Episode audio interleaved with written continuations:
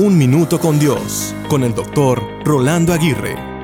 A veces queremos una salida fácil a nuestros problemas o desafíos en la vida.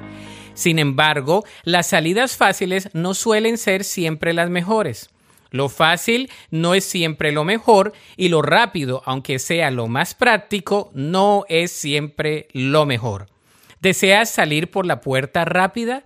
¿Deseas una solución rápida a tus problemas? Usualmente no funciona así.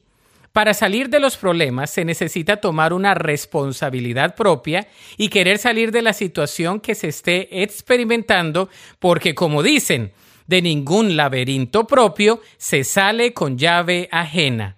En otras palabras, no todo lo que le suele funcionar a algunos nos suele funcionar a nosotros y no todo lo que nos resulta bien a nosotros ha de resultarle bien a los demás.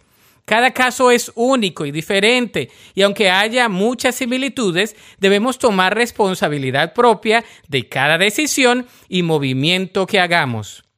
De modo que correr por la puerta ancha quizás sea lo más fácil, pero no lo mejor. No huyas, no desistas, no renuncies. En cambio, persiste, lucha, pide sabiduría, busca consejo y sigue siempre la dirección de Dios.